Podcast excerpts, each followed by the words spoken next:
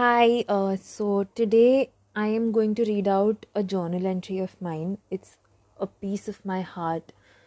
Uh, it's about my emotions on a particular day, and uh, I feel that a lot of you might be able to relate to it. So I just want to let you know if you relate to it, there is hope, there is healing, and hang on. This is how it goes. There is this emptiness I feel in my heart, or maybe a layer of darkness, as if the ashes of burnt paper covering the upper la- are covering the upper layer of my heart, not letting light in. Or maybe the outer layer of my heart is burnt. I took in and took in and took in so much of sadness and shock that nothing surprises me anymore. I don't feel for others it's like this burnt layer is protecting my heart from feeling enough. Enough sympathy, empathy, sadness, loss. People are like numbers now. 16 dead, 400 dead, it doesn't matter as long as I am safe.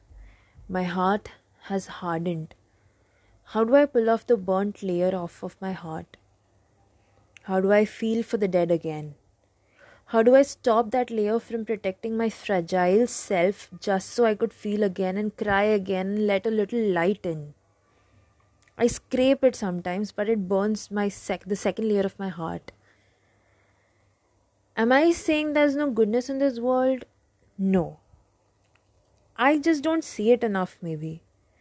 But what I want is to feel for the ones who think my life is royalty who dream to live the life I'm currently living. A little bit to feel is all I want. Let the light in, let the light in. Into a broken and bruised, burnt heart, let the light in. When I see it all around, notes of empathy, poems of misery, when I feel no more bound to the fall of human beings, they become numbers to me. What do I do? Who do I turn to? Do I scrape off the layers of my heart do I break it into two, spread the pieces out for you? Or do I paint and write and express my sadness and pour it into art? Look, anxiety cripples me every time I hear a sad news.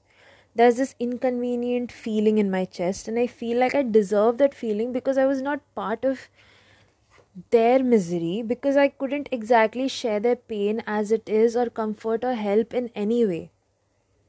So it is disturbing, and this leads me to feel like I deserve it. So I don't try to let go of this anxiety.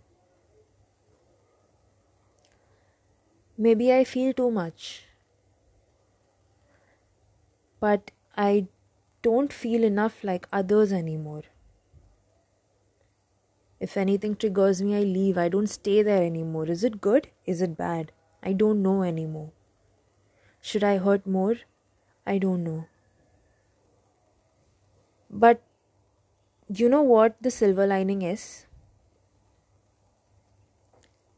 I wrote in the end, there's one thing I know, which is I deserve to be happy. That's all I need to know because I will be happy.